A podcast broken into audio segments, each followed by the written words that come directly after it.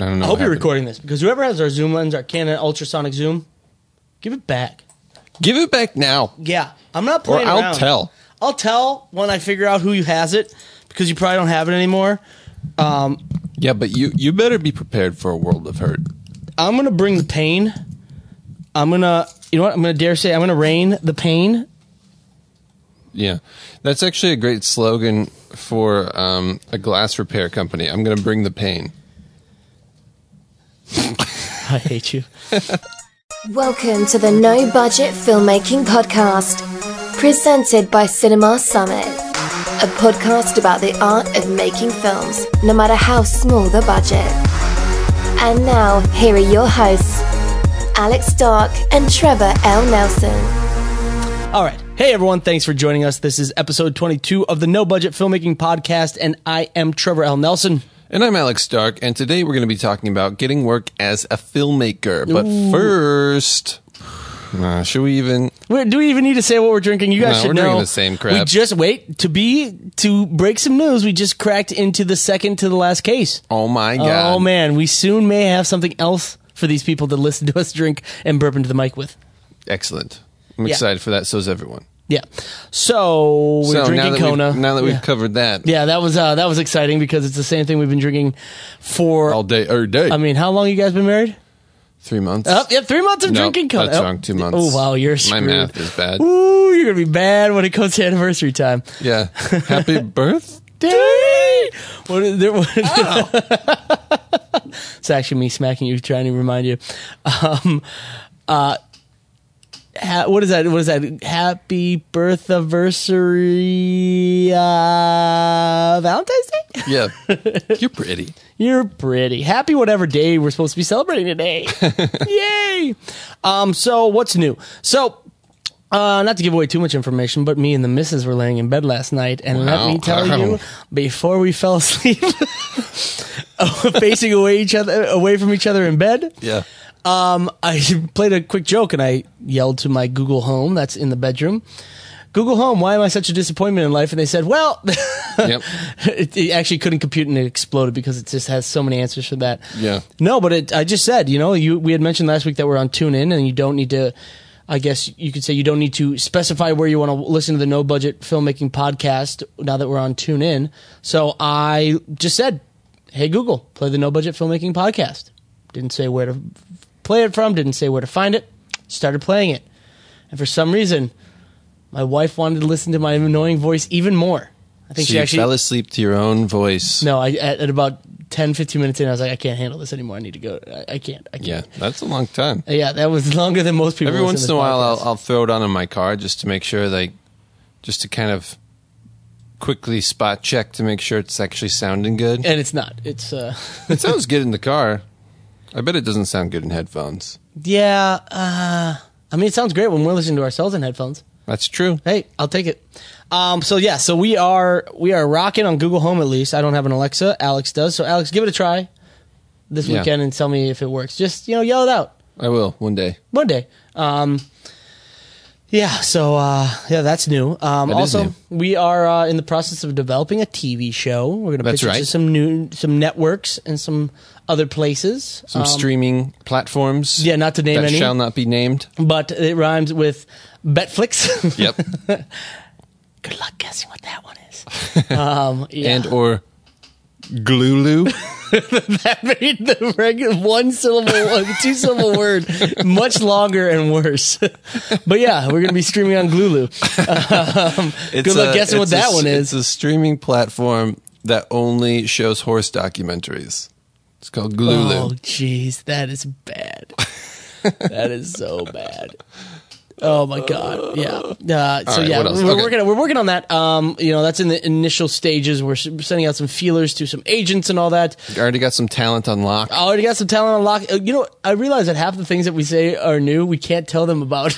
I know. It's like, hey, we're working on this big project. Can't tell you about it. Hey, we're working on this TV show. Can't tell you about it. Hey, guess what? and we're the working thing on is, we. Can't tell you about probably it. we probably could. It's just we're erring on the side of safety. We don't want to like, you know do any disservice to anyone. yeah, we don't want to put anybody On the lock, spot. Yeah, and we don't want to lock anybody in that isn't locked in, or you know, say that this is where we're going to go with it, and then get denied by twenty different places and feel Sure. bad about ourselves. Um, I think Glulu will take it. yeah, Glulu will probably take it. They need some up and coming shows to con to uh, you know counter Hulu. Um, so Yeah, it's pretty tough. Man, the battle of Glulu versus Hulu begins with our show. Um, yay! You Yay. guys are you guys are in for a treat today. Um, and then finally, what else, Alex? What else is new? We I mean, we we just did our last podcast on Tuesday, so not too much. Not too much. I know we were behind, so we just did a po- another podcast, so we don't have a lot of what's new, but we do have a new review on iTunes, which is very exciting. Yeah. From Gorilla Film School says every filmmaker should give them a listen. Great Yeah. stuff. They're a ton of fun to listen to. Making films and talking about films is fun, and they do a good job of keeping of keeping things entertaining while teaching you a lot about the industry. Yay. Hey, thanks. That's awesome. Thanks, Thank you so much. Film School. Um, That's great. I have a little beef with iTunes. Um, you know, I don't know why. Um, I don't have much else going for my life, so I needed to find the small victories. And for some reason, we had 11 reviews, five stars. Then this review popped up very eloquently. Yeah, and it's a five star It's review. a five star review, but yet we have 4.5 stars now on our reviews. Yeah, Explain that to me. it's probably um, No, it's probably you know how Wrong. iTunes is is um, dropping people's movies that they paid for. they're dropping reviews. They're just dropping people's ratings. Yeah, Like this isn't associated with us. It's bad. yeah, Okay, I'm going to take that. That makes me feel better. that It's- makes it's that makes iTunes- pretty good sense. It's an iTunes thinking iTunes thing thinking we're so just awesome. Apple. Yeah, it's Apple's just thinking we're problem. so awesome that they're just dropping us down so we're not so high on the on the results. yeah, that's probably what it, it, they're like. It's just not fair for everyone else. Boom. Man, these f- false senses of grandeur Yeah, really something get like me that. going through the day. I don't know. It really helps me. Um so okay, that'll do it. Yep. Um pa- next. Next. Um, yeah. if Um, only so- we had a buzzer that we could buzz ourselves, that'd or like some type of gong. That'd be so annoying. Did you ever watch the Gong Show? Um, no, because I wasn't alive in the fifties. the seventies. How old are you? Um, I'm actually uh, thirteen. Oh, wow. You Yeah. look great I for just- 113. I just read a lot. oh, actually, no. Didn't they come out with a uh, reboot of that with Mike Myers as like a Canadian? Uh, Did they? Yeah, I, I'm pretty sure. Hold on, I'm looking it up That's right now. probably not a good idea. Uh, it, it already like happened. Really? Um, yeah, it's uh, last summer after taking hiatus from acting, he came on as a host, an English MC called Tony, Tony uh, Tommy Ma- Maitland, and he did a Gong Show Interesting. for a couple episodes. So yeah, I Hmm. didn't. I did see that one. I mean, we're basically doing the Gong Show with like America, America's Got Talent and stuff. That is the yeah, Gong Show. That's basically. true. That's true. It's like higher production value. I would just like to think there's not a Gong Show out there for podcasts because we would be gonged so quickly, yeah, it'd be bad. so bad. Um, and that's why we don't need a buzzer because I we just what would happen is we come into a buzzer war. We yeah exactly. Either one of us is talking and annoying the other. Yep, exactly. There you go. See, we annoy each other so frequently that it would just be a constant stream of buzzing. we actually have this battle um, when we're shooting Larry King's TV shows because our headset has a little beep that I can hit Trevor with when Yeah. he's directing. Yeah. And I'm uh, you know, I'm out in the studio. He's in the control room. And I can just hit him with this thing. Boy, guys, He can't hit me You want to know how fast something can get annoying?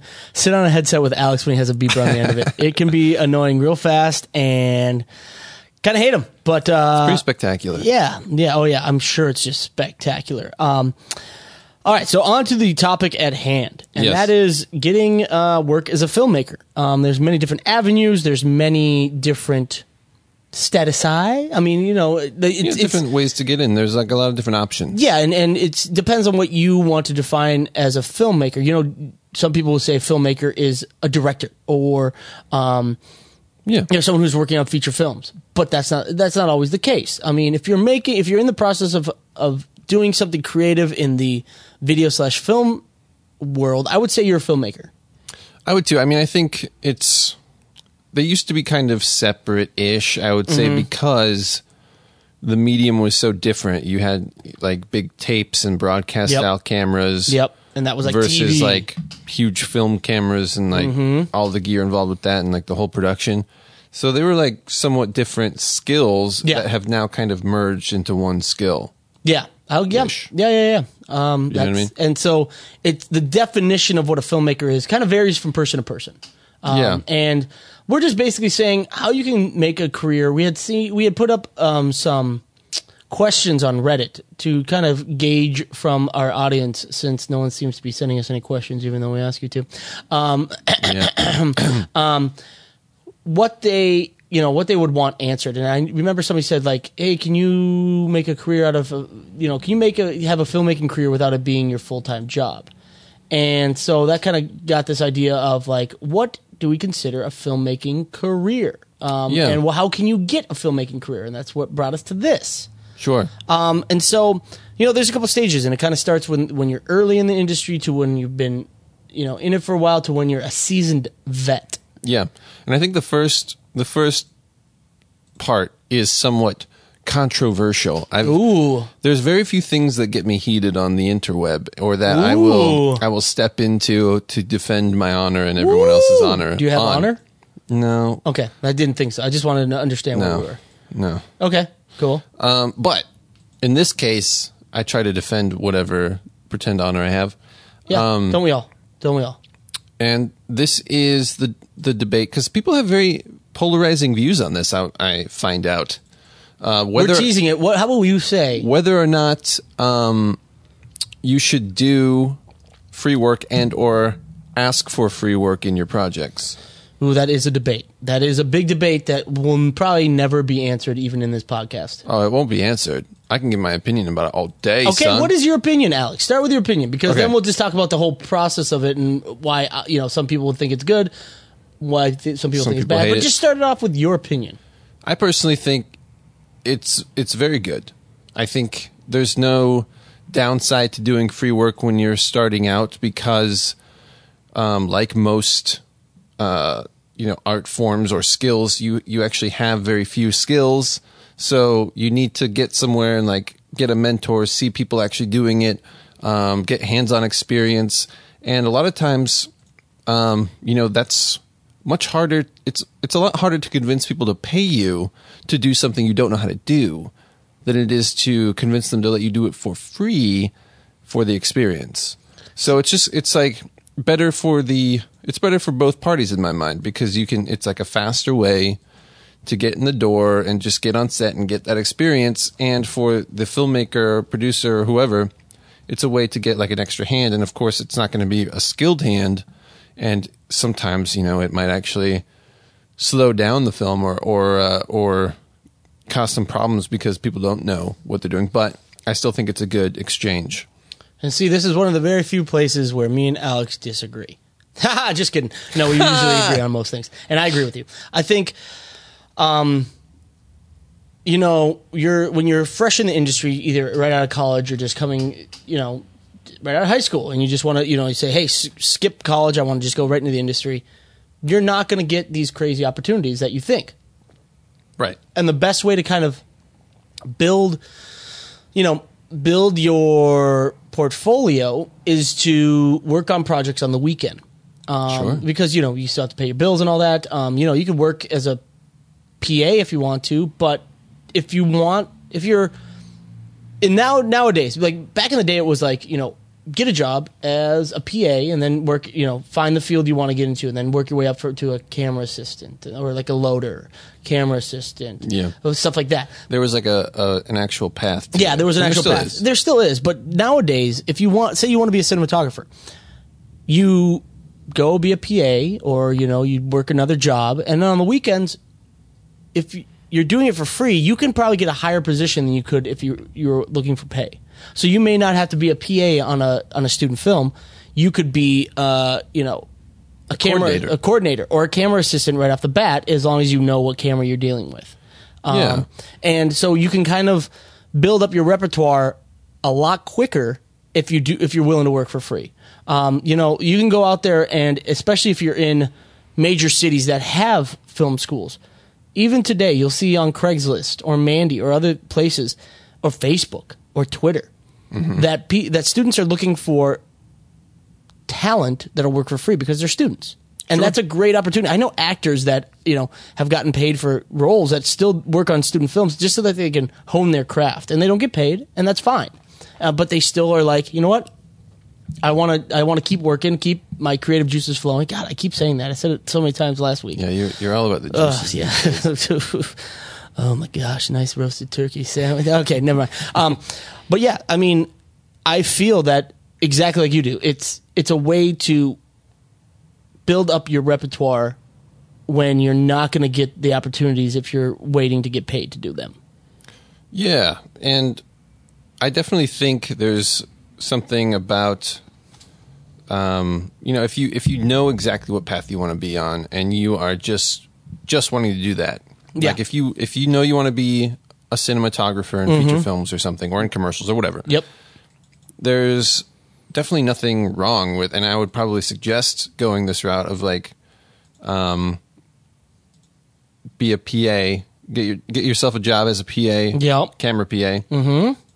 You know, then work your way up from there. Um, and the hardest part about that, though, and it's it's a similar thing with like corporate jobs. If you ever have worked in an office or you know whatever, jumping from position to position is hard. It's it's yeah. Or jumping departments, I guess you could say, yeah, too. jumping departments is hard. So if you decide you want to change your mind and go to a different department, that's really hard. If you Yeah. if you work your way up to like an AC and all of a sudden you're like, I want to be a producer, well, good luck. Good luck. I mean, I it- it happens. make- making that move, Yeah. um, because you're gonna have to start over again. Yeah. But um, also, I think once you get to like AC, making the jump to DP or like uh, you know, it, it, it's it's tough because unless you're out there doing the free stuff on the side that gets you that experience as a DP, so you can and- say I wasn't AC on these things, these you know huge projects. I've DP'd these indie projects, Yeah. um, and now I'm ready to DP, you know, a big project. it's it's almost good advice to say do I don't want to say the lesser job because that's not what I mean. Like do the not even not even lower, but do the more do the jobs that you have the Entry experience. level. Yeah, entry level. There you go. Entry level jobs for pay. And then do the ones that you want to get into for free because you want to build that reel. So you're never going to be able to build a reel as a cinematographer if you are working as an AC hoping that you'll get your chance because they're not going to give it to you because you don't have the experience and you don't have the reel to show them. But if you go uh, to, you know, a music video on the weekends and be a, a, a DP and then put that on your reel, then you, when, you know, you, because every job you work, you'll meet people sometimes along the line, people be like, "Oh, what do you want to do?" Be like, "Oh, I want to be a DP," and someone's bound to say, "Oh, what have you done? Let me see." And if you don't have anything, which the only the best way to get it is to work for free, they're gonna just be like, "Oh, you don't have anything. You don't have any experience." Yeah, and I I always harp on this, but I feel like people in the industry, especially decision makers, Mm-hmm. aren't as aren't as creative minded as they pretend to be. You know, They're So- business people usually. they're business people, but Yeah. also it's like if you if you come to someone and say, "Hey, I've been under Roger Deakins for the past 15 years as an AC. I've Yeah. been watching him work mm-hmm. every day. I know what he does. I, I, I will be, I'm going to be a good cinematographer. They'll be like, great, show me your stuff. Exactly. And you won't have anything. And they're, it, they're not going to be able to make the leap, you know, from you being like, no, I know everything. I, I can do it to, I believe he can do it. Like, that's not going to happen. It's a show me industry. It is. like like no matter how you could like you can say. It's almost like a disservice to say I've done all this, or like I've worked on all this, and not have anything to show because they're like, well, then are you just lying about it? Like, Yeah, show me, show me something. You know, it's a show me industry. Um, so they're gonna say, I want to see, I want to see what you've done, and so that the best way to do that is interning, working on student films. Um, there is tons of spec work out there. I mean, if you want to be a director, then you know make a make a spec commercial for a brand you really like. Um, You know, there's a I forget who it was, but he wrote a he did a spec commercial for Tesla, and he just had knew somebody who had a Tesla, and he did a spec commercial, looked beautiful, and he didn't get a job making commercials for Tesla because obviously they don't you know have commercials, but he got commercials work working for uh, automotive industry, mm-hmm. and it was just from a free commercial that you know If you're a no budget filmmaker, you don't need a lot of money to do the spec commercial. It's all about experience, about building that reel, and that is what you want to do. Um, and you can also, you know, work for free. There's this thing. There's a bunch of websites like this, but there's one website that we've worked with before called Tongal. And what Tongal is is it's uh, brands come to this to this website and they put up a, a m- marketing campaign they want, or like say Yeah. say you know They put up a brief of, of like Of- a campaign that they want to do. Exactly. And they have some, you know, requirements and, you know, length and what they want to be about. But then it's kind of up to the people who are submitting to come up with their own idea of what they want, what the commercial should be. Then if you get picked, you get some money and then you get to shoot your commercial. And all this is free. And then once you deliver the commercial, you get more money. You get more money. And so this is a great way, you know, it's cutthroat, but this is a great way to kind of build up your repertoire without, you know, struggling to run around and say like, "Hey, will you pay me to be a DP?" And they're like, "What have you done?" "Oh, nothing." Well, do it for free then. And Yeah. and you'll you'll you'll start building that portfolio and that reel that will get you the paid jobs. Yep, exactly. And also on that note, there's competitions. Yeah. You can do. You know, like uh, it's hard sometimes to find motivation to do free free stuff. Yeah. But Definitely. competitions are a good way to give yourself an actual deadline to do something. Mm-hmm. Uh, because that's like time management, and especially when you have a full time job doing something else, um, saying, "Okay, I'm going to do this short film," and you get busy and you keep pushing it back, pushing it back. But having a competition with a real deadline where you can't submit after that anymore is a great way to say, okay, I'm actually going to sit down. I'm going to write this. I'm going to do this. I'm going to shoot it.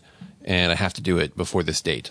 and and things like the Tongal and competitions, um, those are definitely really good opportunities for people to see your work. You know, specs.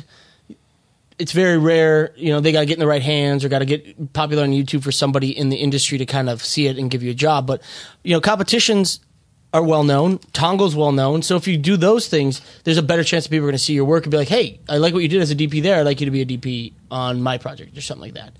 So that's the free route. So that's the that's the Let's hey. uh, let's talk about the the negative aspects. Oh yeah, true. Um, Yeah. you are.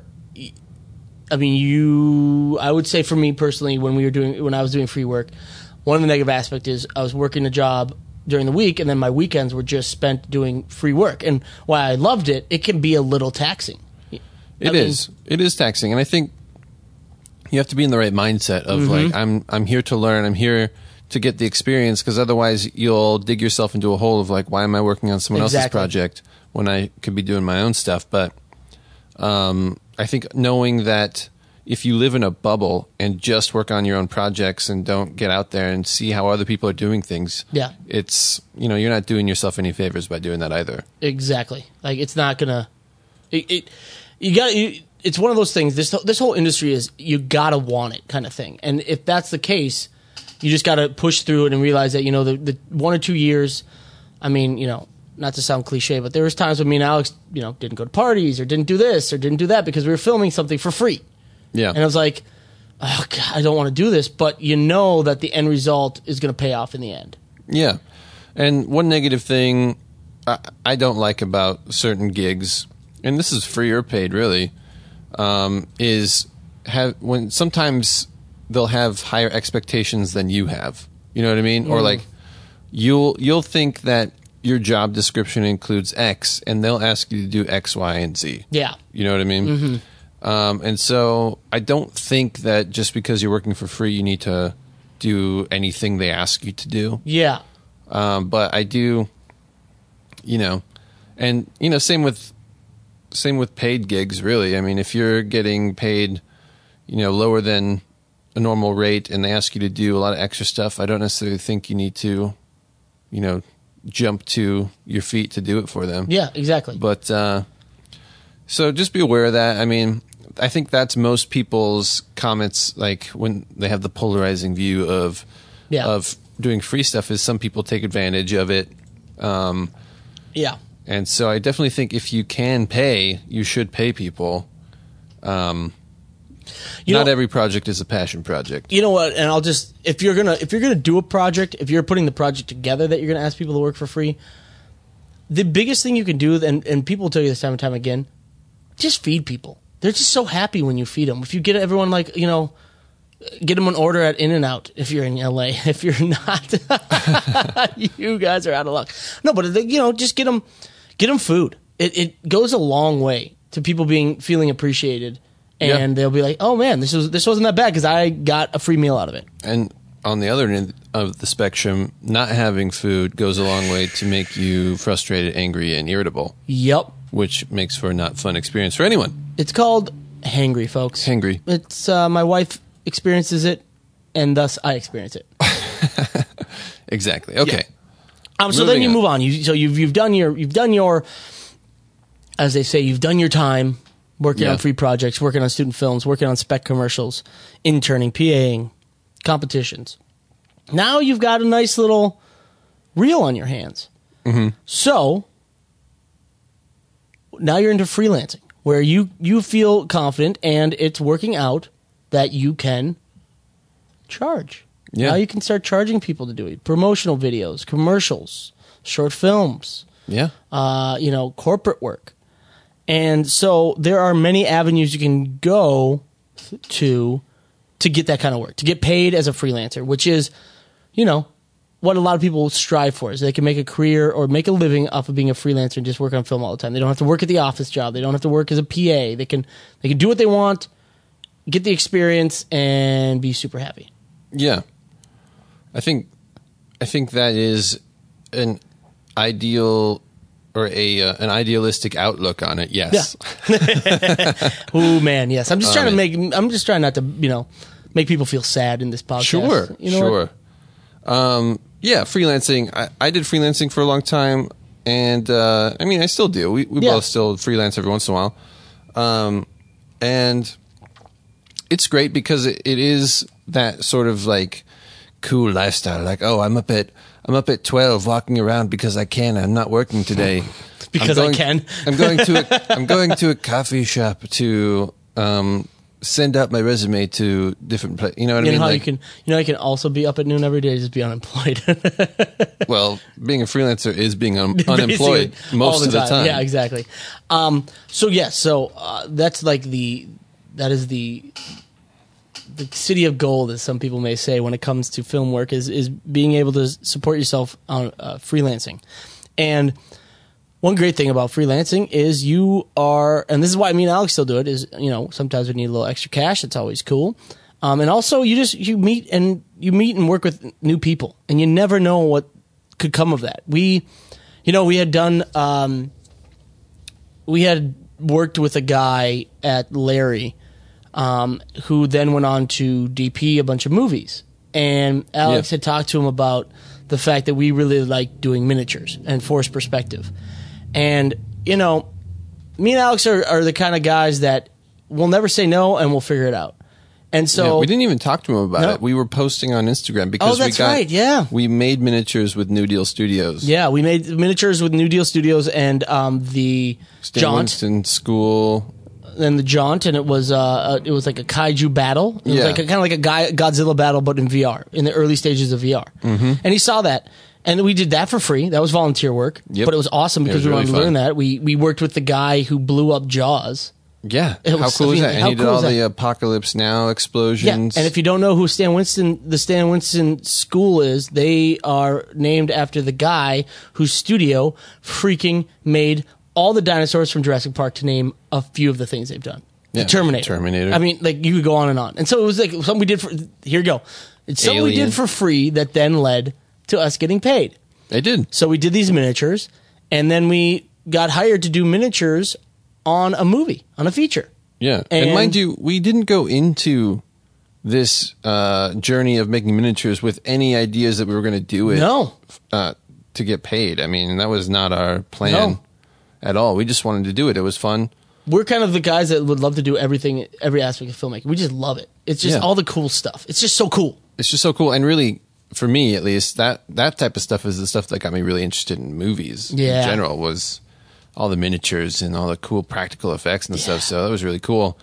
Um, but yeah, I mean, I do think um, freelancing in general um, can be a great gig.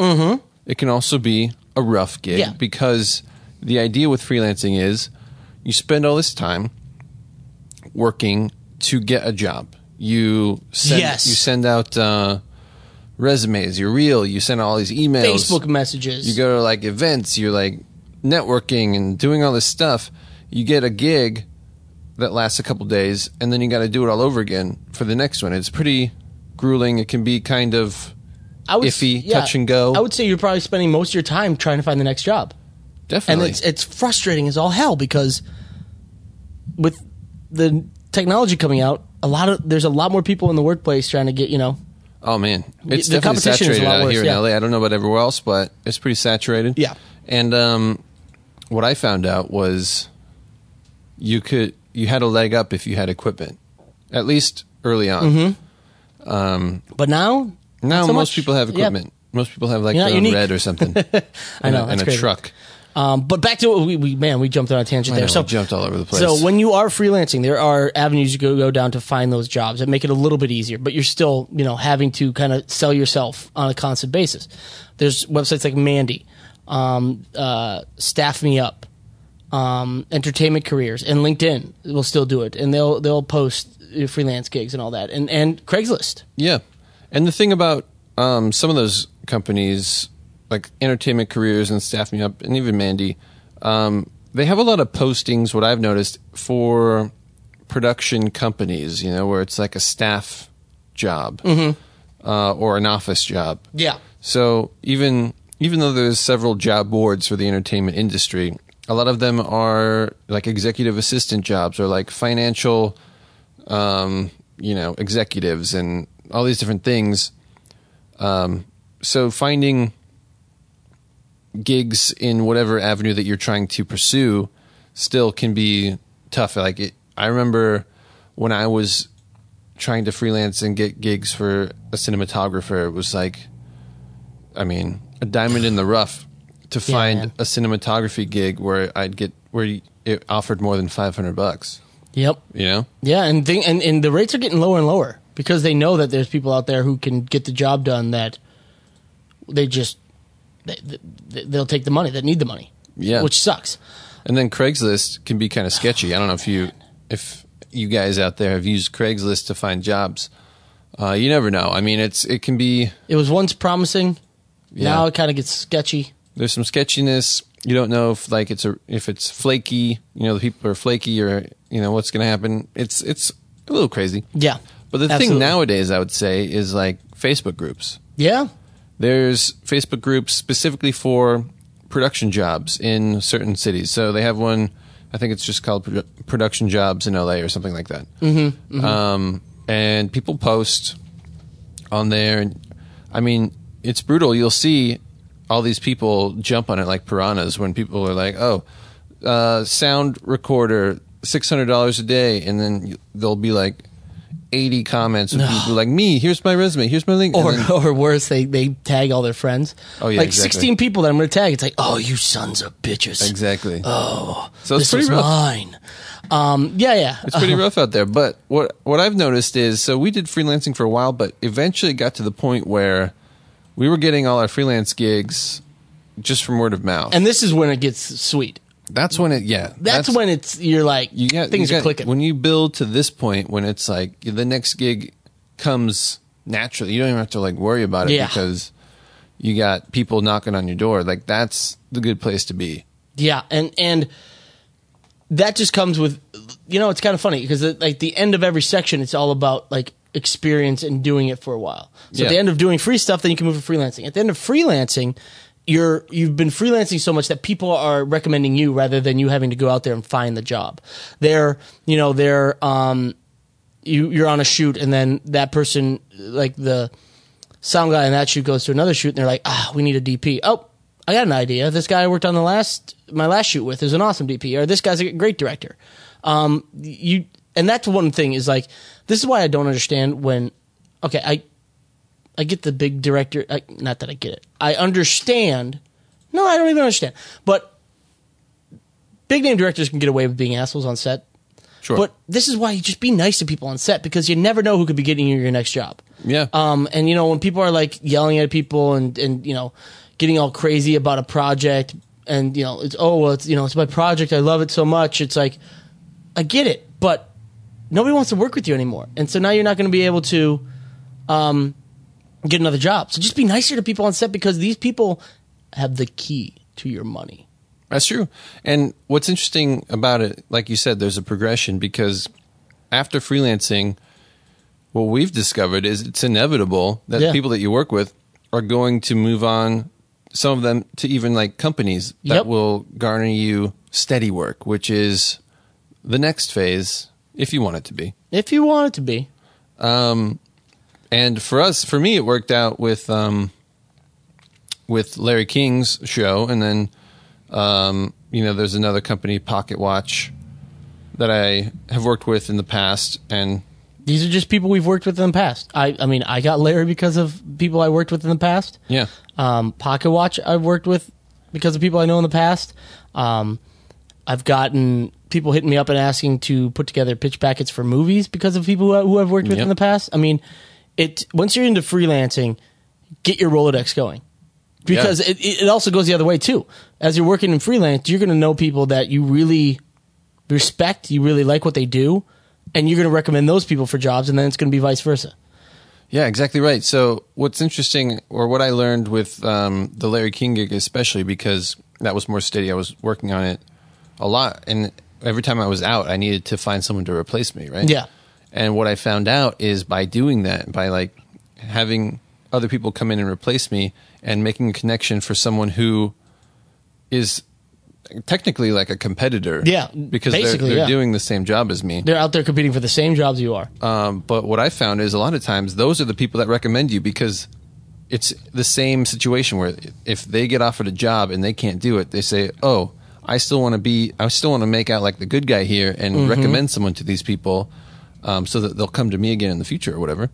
Um, so I'm going to recommend them this guy that I know or this girl that I know who I've worked with or who uh, you know I know their work or whatever, and send them on this gig, and you know it all works out. Well, yeah, and because at the same time, it's you know survival of the fittest, and they're going to want you to recommend them for jobs. So they're not going to overlook you, especially if they like what you've done, because they are hoping that you recommend them later. yep.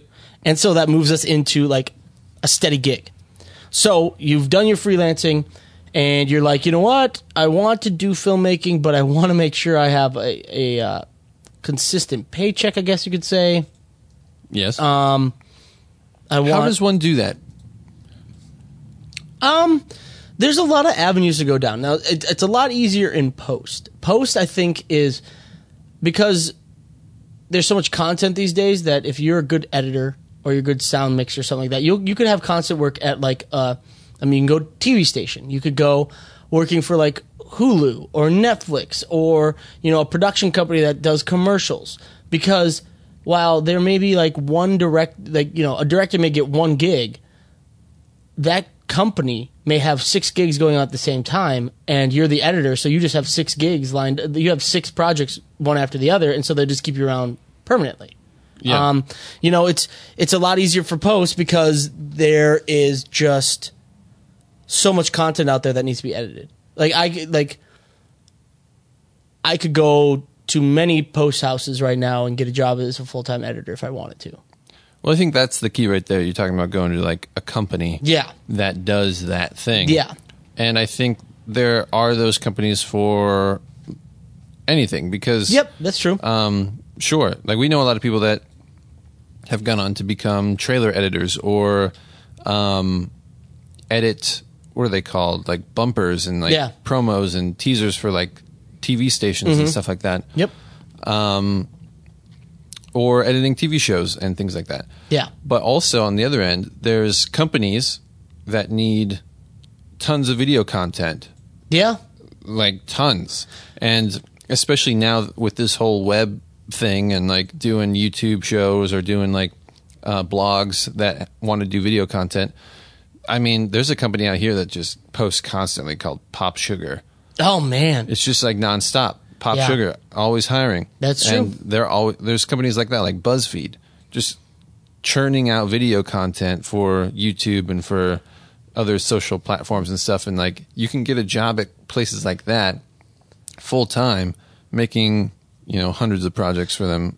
Now, uh, my question is for you: is how how common do you think it is now where you have to be like a predator? For like people who don't know, predator is like a producer editor. So they come up with the idea, somebody shoots it, and then they edit it and come up with the story because it's their story, basically. Um, you know, I don't know how, how many, how much do you think there is like full time work for like a director at these companies? I it's So I think Predator. I don't think Predator is a thing so much anymore. It's Okay. shifted to what is called a shooter, interesting. which combines director, Yeah, um, DP, Everything. and producer, yeah, everything. and even sound a lot of times. Son of a bitch! What have we warned about sound so many times? I know. So that I think it's pretty common, especially in companies like that, to find jobs as a shooter, um, where they're they're looking for someone to come in and just shoot like tons of stuff. Yeah. Um, look for the content companies. Those are the ones that just need to churn out stuff at a fast pace, and they're just looking for someone who can always produce. Now, the downside of that is that it's not always the best creatively. Creatively. Uh, Creatively. number three. There we go. Creativity? Creatively. Oh. Create, create, no. Creatively, it's not, maybe not the best in terms of like, you may have to think on your toes and figure out how to do stuff on a sh- small budget, but you don't have the time to pull off your best shot because it's, they're, they're just, con, they're, they're content like machines. Machines, yeah. And it's, you're just constantly shooting and moving on to the next thing, moving on to the next thing. And a lot of times, unfortunately, it's about qual. It's about quantity. and not quality. Yeah. And so there are positives and negatives of getting involved in companies like that. Um, you know, there's also because social media is such a, a big, um, I would say, you know, I, I'm going to say like social media is more of an advertising medium now than it is really anything else. oh, for sure. Um, so because social media is so big, a lot of big companies hire filmmakers to be corporate directors. I mean, we know somebody who was a director for uh, IBM and just was directing their videos that they put out. I mean, maybe it's promotional video, maybe it's internal videos, but video content is so big these days that um, th- there's big companies out there that will hire somebody full time to do their video Yeah. work. Even one of your early jobs was kind of that. Yeah, I worked at USC uh, for uh, one of the schools there, and I was just their shooter, director, editor, kind of overall do anything with video guy. Um, yeah. Back and then, they probably called it multimedia because yeah, nothing. nothing was- makes sense and it's all yeah, horrible. who knew? Um, but yeah, who knew what was going on back I then? mean, that's how It was I- like, what the eighties. well, as a 13 year old, I, I realize that everything is the 80s to you. um, but I mean, yeah. So that I and I that I can't complain about that job. I had freedom to shoot stuff. I had access to equipment. It was great. Um, and that's the kind of stuff you can find. You can find where you are working for a company doing only film stuff. Now, again, I warn the creativity may see I nailed it the first time. Nice. The creativity may wane a little bit because you just have to pump things out, or if it's corporate work, it's more about information rather than style. Yeah. But you, there is there are jobs out there if you need that steady paycheck, that steady gig, um, and uh, you can also just go to a production company and be like an in-house editor for a production company. Yep. So let me ask you this: for someone who You has, sure you want to after how horribly I've been speaking all night? well, you're right. Maybe I should just take it away. I'll just I'll just type it. You read it. okay. Okay. Um, what are the, what are those things called? Where you? Speak and says. No. Yeah. Yeah. um, there's a service for oh, where you can type for in a deaf, it's actually deaf people where you say your message and it types out on the uh, on Something like that. Yeah. you saying I need that? I don't know. I'm trying to um, say. moving on. Bad joke. Moving on. Moving on. Moving on. I just had a flashback to college when someone would prank me with that. I don't know. Oh God. Yeah. Um. So Your question, sir. my question: yeah. Get to it. If you were right now at a full time job Uh-huh. that had nothing to do with film, Yeah. right? And you were trying to transition into film, Uh-huh. you have some experience. okay. What would you do? Does it matter what my end goal is? Like, if I was a writer, director, you know. No, no. Just like you just want to get in. You have a full time job, so Uh-huh. so freelancing is difficult. Yeah. I would. There's a couple things I would do. If you're at a corporate job or like a job that is not in the film industry, you usually get vacation time. So what I would do is I would use the vacation time, not on going on vacation, but I'd use that time to work on projects. I would take a week off and work. You know, I would take I would take all my free time at night and on the weekends to set up a project, set up uh, a short or a spec. And then if I couldn't shoot on the weekend because everyone was busy or it just wasn't feasible, I would then um, take a week off from work, paid week, because obviously I'm working a corporate gig. I need some money. I would, you know, take a week off and shoot that. And maybe, you know, I, there's a lot of people who, there's another option that a lot of people do is, and I don't know if I would do this. I'd consider it. They save up all their money, they work this job, and then they put all their money and all their savings, quit the job, and go for it. And just dive in and make their short or make their feature with all the money they've saved. Um, I'm trying to think who did that. I mean, um, Oren Peli. Yeah. He did that. He was working at a video game company. Right. And he just put all of his money into uh, paranormal activity. Um, I would um, I mean, I did do this when we were when I was working at USC. Is I would use the weekends and nights and access to the things I had, like the office building and stuff like that, mm-hmm. to shoot things there. Sure. Um, I would just. It's kind of one of those things where if you really want to be a filmmaker, nothing will get in your way. So I would like. I mean, when I was working at USC, my girlfriend, who is now my wife, would I mean, the ongoing joke is she'd never see me because we'd be working on stuff on right. weekends and nights. Yeah. So after you've made something, what would you do with it?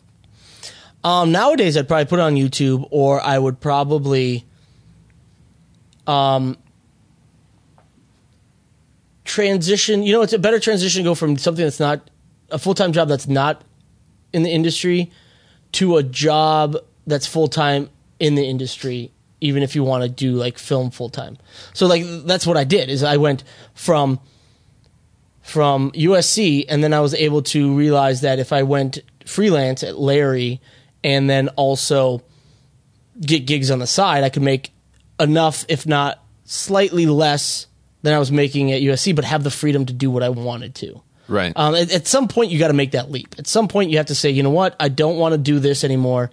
I'm going to go and do follow my dream kind of thing. Yeah. What would you? I mean, because you worked.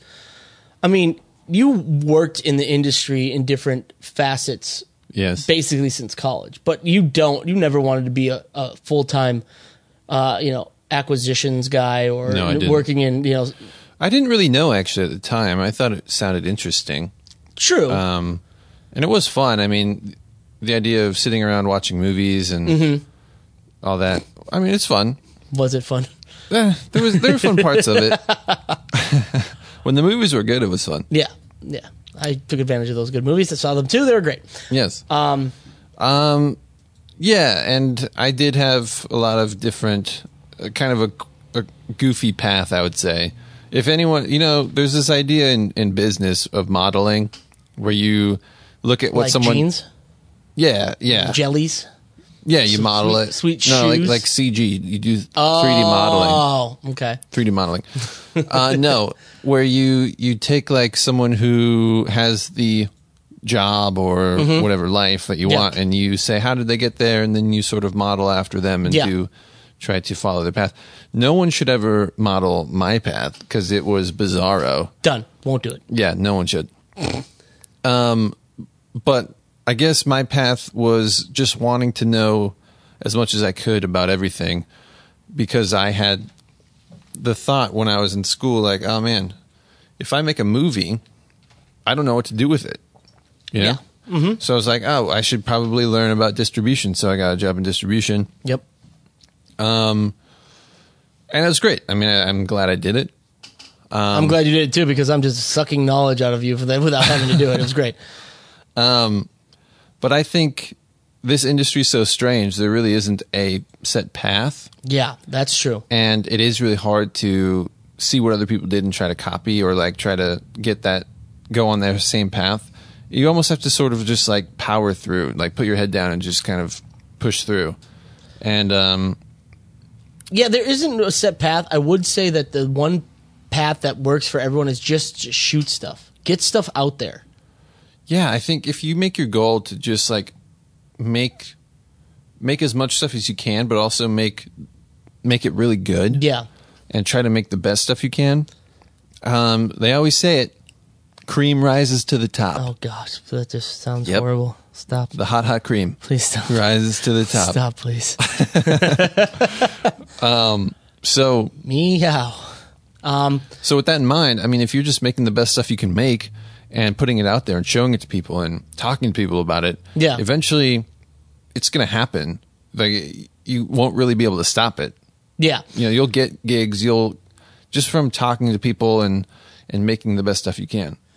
I mean, it's. I feel bad saying it. It definitely helps to live in like a Atlanta, New York, or LA because, you know, I was talking to um, a friend of a friend, and he was like, you know, I was telling him like, you know, I could move out of LA, but at the same time, in other cities, yeah, you could still do your, you know, have a film career, but it's just so much easier in like a place like LA or New York to go and grab a coffee with a filmmaker. You know what I mean? Like with there's so many people uh, Yeah. like-minded that it's so easy to run into somebody and that's what it's like. It's like if you just make stuff and meet people and go out to events and go out to screenings, um, you know, you'll eventually meet somebody that will want to see your stuff and has something that they can do. Because in the end, people just want to make stuff and people just want things be, to be made that are good and profitable. Yeah, and people just want to work with people that they like. Yeah. Really, when that- it comes down to it, I yeah. mean, um, We're the exception because we hate each other, but that's true. for the most part, people just want to work with people they like. yeah, exactly right. Yeah.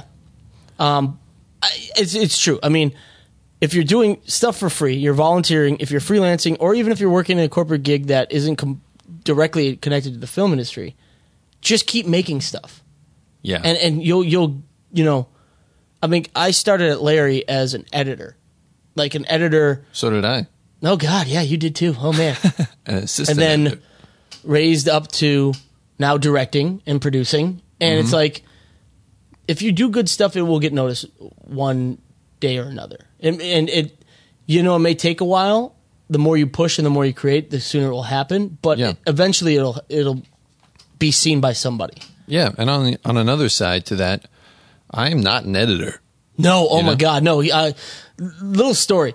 Um, Alex was there at the beginning of Larry. Larry Larry retired from CNN and then got bored and realized that I think he said he it was the day that Osama bin Laden was killed, Yep. And he realized that when Osama bin he heard the news that Osama bin Laden killed, he jumped up to report it, but realized he didn't have a medium to report anymore. He was, you know, Yeah, he was just at home. he was at home and he's like, "Well, I want I, I I want to tell the world about, this. Yeah, um, and that's when he realized he wouldn't need to come back. So Alex was there editing the first episode of Larry King Now yes. on Final Cut Pro, Final Cut Pro, which I've never used before ever. And I just remember Alex texting me and calling little, me. Little little anecdote here. Uh oh. I got the phone call to come in at 12 a.m.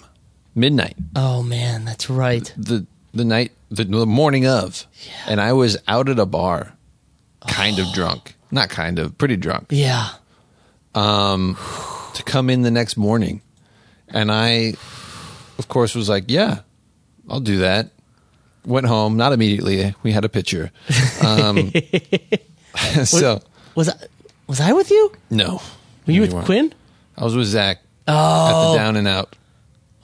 Pictures of Stella. Oh my god, yeah, those things are amazing. Um. So I was using Final Cut, which I'd never used before. I was kind of hungover. I had producers hovering over my shoulder because it was the very first episode. Yeah. It was not an ideal situation. I remember you called me, you texted me asking me how to do th- certain things. Yeah, Saying I can't no do idea. this, I can't do yeah. Um and now you're DP of Larry King Now producing. Um, Yes. Uh, you also direct every once in a while. Yeah. So that just goes to show you right there. It Um, Yeah. doesn't matter even if you are good. Because Alex was not. If you know the right people and are enjoyable to work with, Yeah. you know, And- that goes a long way. Yeah, and so I mean, again, we just jumped on a tangent because we have all these notes that we write before we start episodes, and we we didn't even talk about like series as steady work. right. I mean, it goes back to working with a company. I think. Yeah. Um, you know, you get on a series, and I, I have a, I know some a guy who is a, uh, I want to say he's first AC, Okay. and he's kind of Of? happy there. Of well, he did like um, top model, um, Project Runway, Oh yeah. and stuff like that. And he keeps getting hired because they like what he does, and he, you know, he makes enough money in the run of those shows and Top Chef Sure. uh, to then like not work for two months and wait till the show starts up again. Now, granted, if your show gets canceled, you know you got a little um, forgetting Sarah Marshall thing. Yeah, you have a little forgetting Sarah Marshall thing. But you know, if you're smart, you can save up your money and you have consistent work with a nice little vacation in there. yeah. And uh, you know that is a pretty good consistent work is working on a series. And uh, I mean, I've known actors that are stand-ins for series and they make good money and they keep bring they keep going back season after season. Yeah, and kind of piggybacking on freelancing. Uh, sometimes series can be sort of like a recurring freelancing gig, you know. So it's not steady as in you're working every day, Yeah. doing it, but maybe like a couple times a month you'll get called to do it. That's not a bad scenario either No. when you're in the freelancer mode. Exactly. Uh, to have those things that you can just count on Yeah. every month, which is really nice. There's a lot of avenues you can go to if you want to make a career and get and get work as a filmmaker. Um, especially nowadays where like video is just such the biggest medium in the world for Facebook. I mean, IG, Instagram came out with IGTV. Um, you know, it's where it's at. Film, video work, film work is is the new way that people are communicating, and so there are so many companies that are starting up that are getting money thrown at them, ridiculous amounts of money that are looking for people to, to work to work at. Not only that, but there's companies that have been established for years and years that are like, okay, well, I guess now we need to do video, like have in-house video. Yeah, So there's job openings popping up every day. and and, and now that they know that, it, okay, now grant, grant, granted, I'm not trying to say you know sell yourself cheap, but now that companies know that there are um, more affordable ways to make videos, like in-house videos, or you know, a small video doesn't cost you know two hundred thousand dollars to do. They're more likely to to do in-house videos because they know that it doesn't cost an arm and a leg. I mean, our friend John worked at a law firm editing videos, and who would have thought like a law firm would need a full-time editor? But they did, and John made a made a you know good money out doing that. Sure.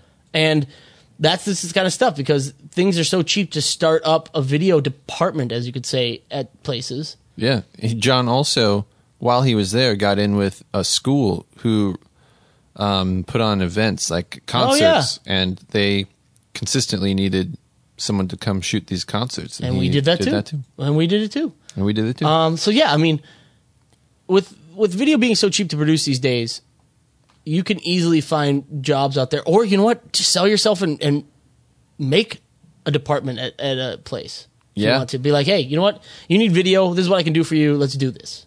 yeah, that's not a bad option. Yeah. Um, there's a lot of avenues. You can easily make a career out of, you know, freelancing and working as a filmmaker. You know, you don't need to be directing blockbusters to make a good living. no, Um, definitely not. uh, you can make shitload of money if you direct box, blockbusters, but Mm-hmm. that's very rare and very infrequently that they people become There's other ways to make a ton of money too. Exactly. Exactly. So, I mean, th- anything else you want to add about working, uh, getting work as a filmmaker? Any other, adv- any other pieces of advice, nuggets of truths you want to give out to the audience? I don't think so. I mean, I think we covered pretty much everything that we have to offer. Yeah.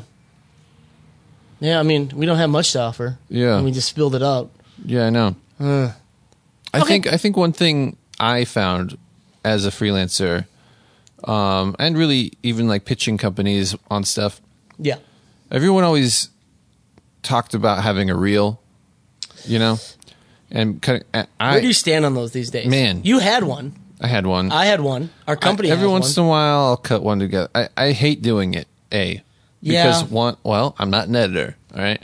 Um, I just hate doing it. Yeah. And you have to do it constantly. It's just the worst. You have to know? update it, and uh, And when you get like a new gig and you're really excited about it, you have to wait until you cut it into your your reel to no. So I got in the mode of I made a website that was more like a portfolio website where I had so you're so millennial. yeah. So I had like old. I had full uh, episodes or full videos on, or if there was a, if it was like a movie, I put a trailer. You know. Yeah, And what I would do then when I was applying to gigs was instead of saying, here's my reel, check it out, I would say, here's clips of things that I've done that I think are right up your alley when it comes to this project. And I would, you know, handpick the ones that were most sort of in line with the, what the project was, which I think is way better. Yeah. I mean, unless you're going to cut like 12 reels, like have a comedy reel, a drama reel, a horror reel. I still think that reels are dated and and harken back to an older days when it was so expensive was to get tape. like It was on yeah, videotape. Yeah, it was so expensive to send like a whole short to someone, or it was just so expensive to you know send multiple copies around. And now it's like, well, just look at YouTube. Like this is what I could do, and Yeah. um, you can watch five minutes and get an idea, and then cut over to another video that I sent you a link to. You don't have to cut it all together.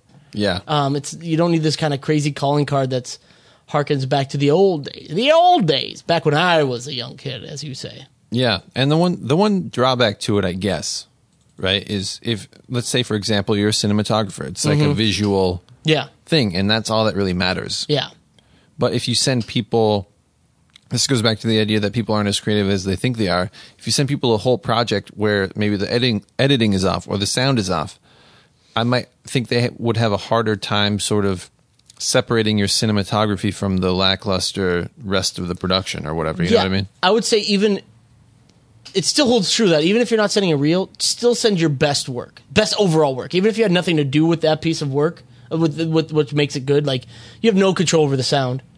Pick out your project that had good sound. Right. um, because even if they you tell them like I had nothing to do with the sound, like just look at it. It's hard for people to separate that. yeah. Um, so do like a do like a real portfolio. Pick out your best pieces of full length stuff yep. and send that out. Um, and that'll that'll really help you get that next gig. Yeah. Um, and you know pay the And- bills.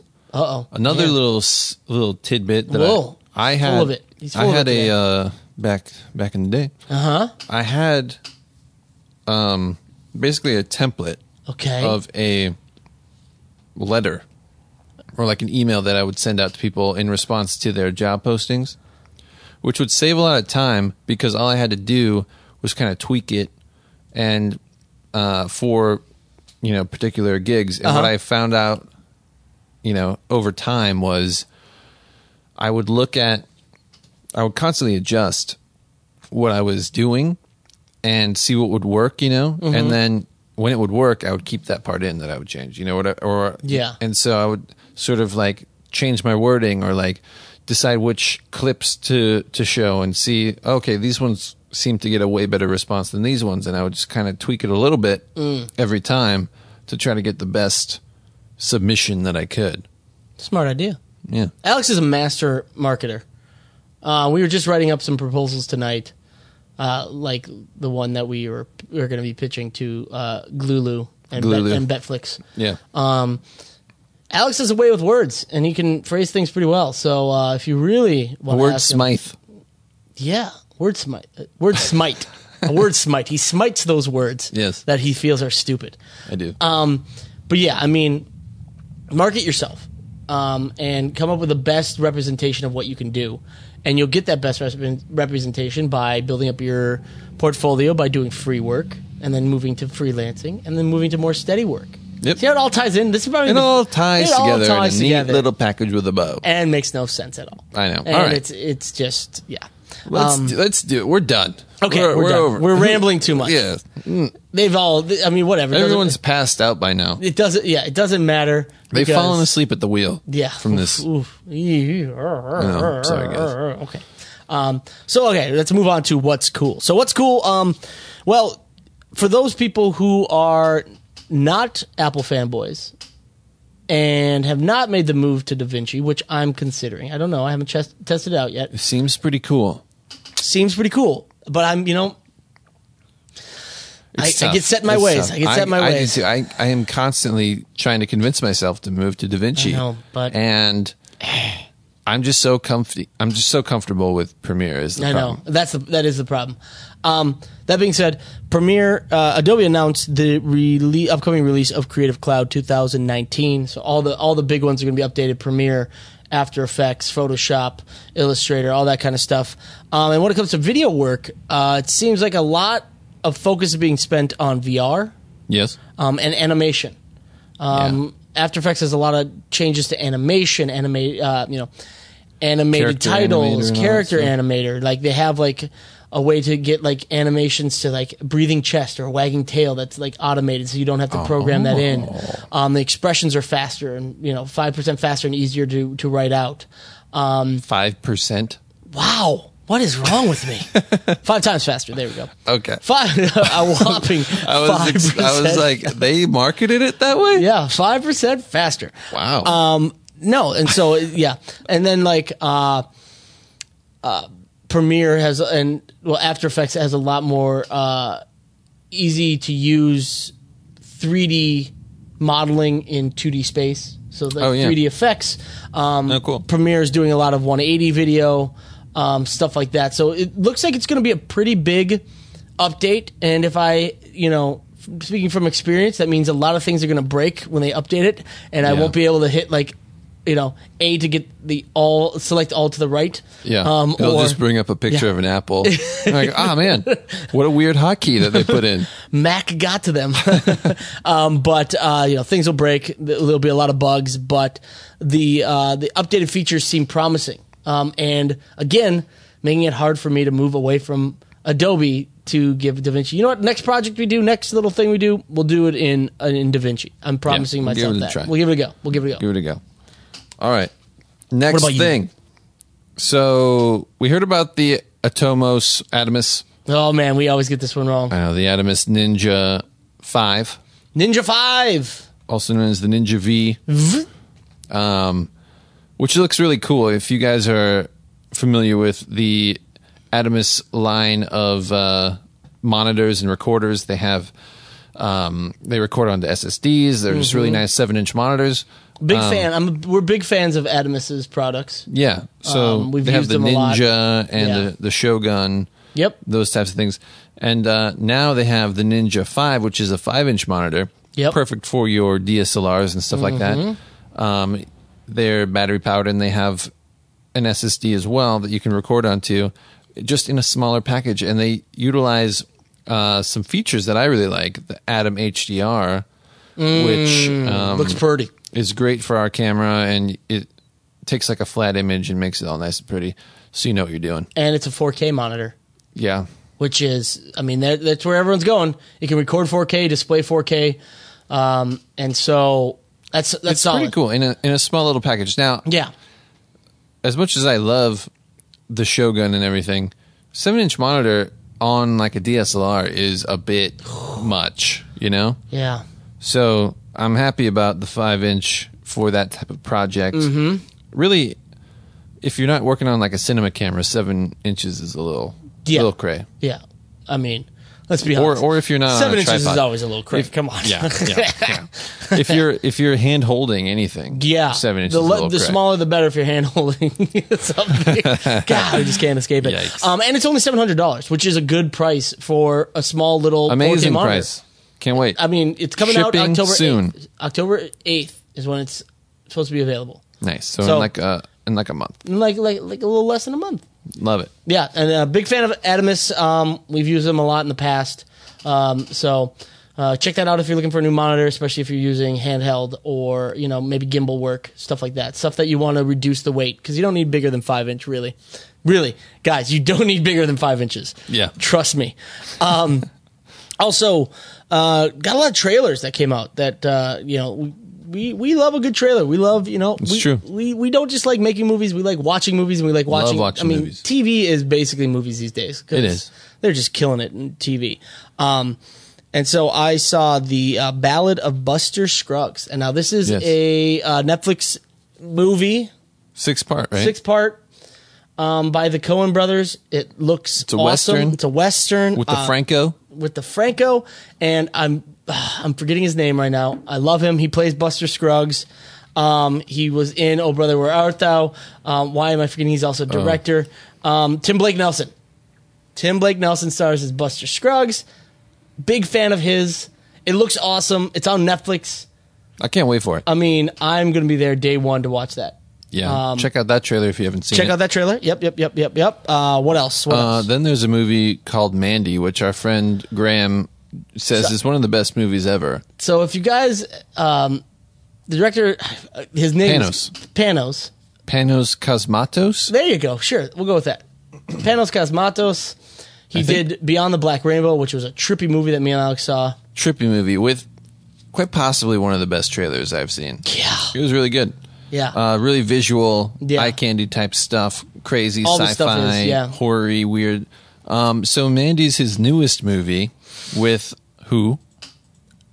Our boy Nick Cage. Nick Cage Nick in the house. Coming, coming with what they're saying is one of his best performances in years. In years, perhaps ever. Woo, that's big. Which is hard to say. That's hard to say. Have you know. seen Con Air? Woo. I have. Have you seen uh, Wicker Man? I have. Bees. Have you seen uh, The Rock? Like we shot something for The Rock. What do you mean? No, no. The Rock. Welcome, Rock. welcome, to the Welcome Rock. to the Rock. yes, I have. Who hasn't? Amazing movie. Amazing. Um, so yeah, he's and and this one's kind of an occulty hillbilly um kidnapping kidnapping. He has like a he has like an axe sword.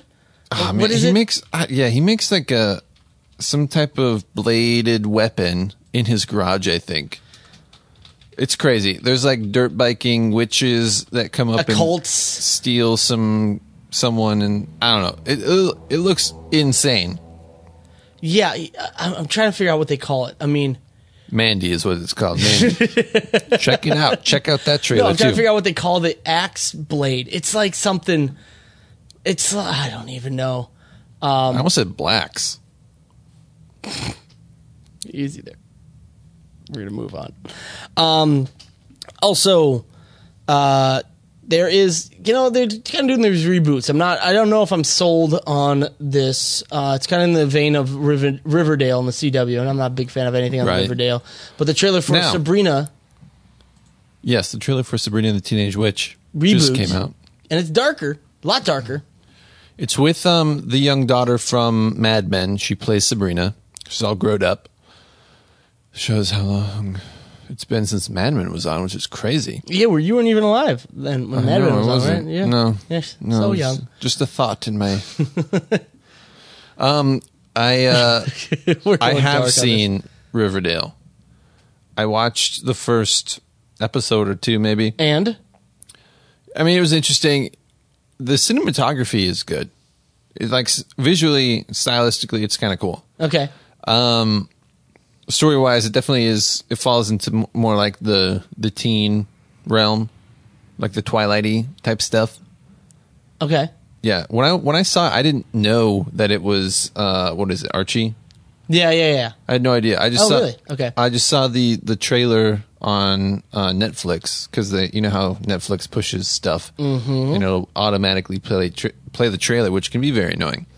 Um, so I was like, oh, let me watch this, and then it was very you know teeny boppery, so I stopped. But visually, very cool, and Sabrina looks also kind of cool, but still- Visually, at least, yeah. visually, yeah. Now I I was sitting here with a smirk on my face because I you were talking about how oh my gosh I feel so old. I don't know if you know this, but do you know who the actor who plays Jughead is? No, I don't. Ready to feel old? Uh huh. I think it's Jughead. It's not Archie, so I, I assume it's Jughead. The actor who plays Jughead is one of the twin brothers who played the little kid in Big Daddy. Oh, I did know that. I just didn't know he played Jughead. That's how much of it I watched. Okay, but yeah, Um, yeah, yeah, totally. And um, I recognized him. Okay, but I didn't know who. I just was like, I know that actor from somewhere. What is they on he like in? the Suite Life of Cody and Zach or something like that too, or something like that? yeah, I don't totally. know. The and they were also brothers. in Friends. That's right. Oh man. Yeah. Oh man. Um, yeah. So that made me feel old. Um, Super old. And then um, you've actually seen this, so give this one this this shout out you wanted to give. Oh yeah. So there's a new series on the History Channel called In Search of with Zachary Quinto, Known as Spock in the reboot of Star Trek. And he was also in Heroes, right? Yes, he was. I never watched that, but Me either. uh, so it's kind of a it's a History Channel type show. It's like a, a reenactment docu type series where he um, is in search of Oh. mysterious things. Oh. Hence the name. Now I Hence the got it. Oh. The episode that I saw Uh-huh. has a friend of mine from high school, hey. current friend of mine, No longer friends. No longer friends. in it because it was about mind control. Ah. And my friend is a mentalist in New York. And I will say he's an acquaintance of mine. Yes. What up, Maddie? Congrats on the the the, the episode. And it's pretty cool. He he fools Spock with his magical mind reading. Yeah. It's crazy. And uh, while we're at it, let's give a shout out to Maddie Cooper because he was also on live with Regis. No, Regis, Jesus. Yeah. Uh, with uh, How old are we again? Yeah, I know. Okay. Live with Kelly and Ryan. You're live with Kelly and Ryan. He was doing that too. So Mentalism there. yeah, check out Maddie Cooper. I believe. Shout out for him. Yeah. He probably goes by Matt Cooper. I call him Matty. Yeah, I guess Always he probably would go by Matt Cooper. Well, what about Matthew Cooper? That's his name, yes. so he probably would respond. But we call you an idiot for saying that. Yeah. His professional name is Matt Cooper. Yeah. So I think his website is whoiscooper.com. I think. I think it is whoiscooper.com. So Whoiscooper.com. check it out. Let's If you're, in, if you're in the New York area, he does shows all the time. Yeah, and uh, he's amazing. Pretty awesome. Yeah, he's he's great. Um, check him out. It is whoiscooper.com. Um, look at that picture of him on there. Just so suave and debonair. Ah, good old Matt Cooper. Amazon says he's absolutely mind bending. And Google said he was the highlight of the party. Yeah, And L'Oreal said there's no one else like him. I believe it.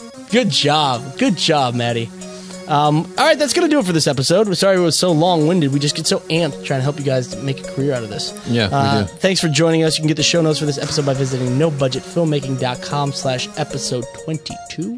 Speaking of that, apologize in the past uh, couple episodes. Been a little bit late putting up these show notes, so if you've gotten to it and it hasn't worked, bear with us on that. We're behind. Yeah, and I think they probably understand since we were late putting an episode up, even. Yeah, So, yeah, it's just- happening. Yeah, uh, if you guys are really clamoring for those show notes, let us know and we'll get them up faster. But, Yeah. Mom, I know you don't read the show notes, so Yeah, sorry, Mom. Stop sending me texts. Hey, you don't text. My mom's.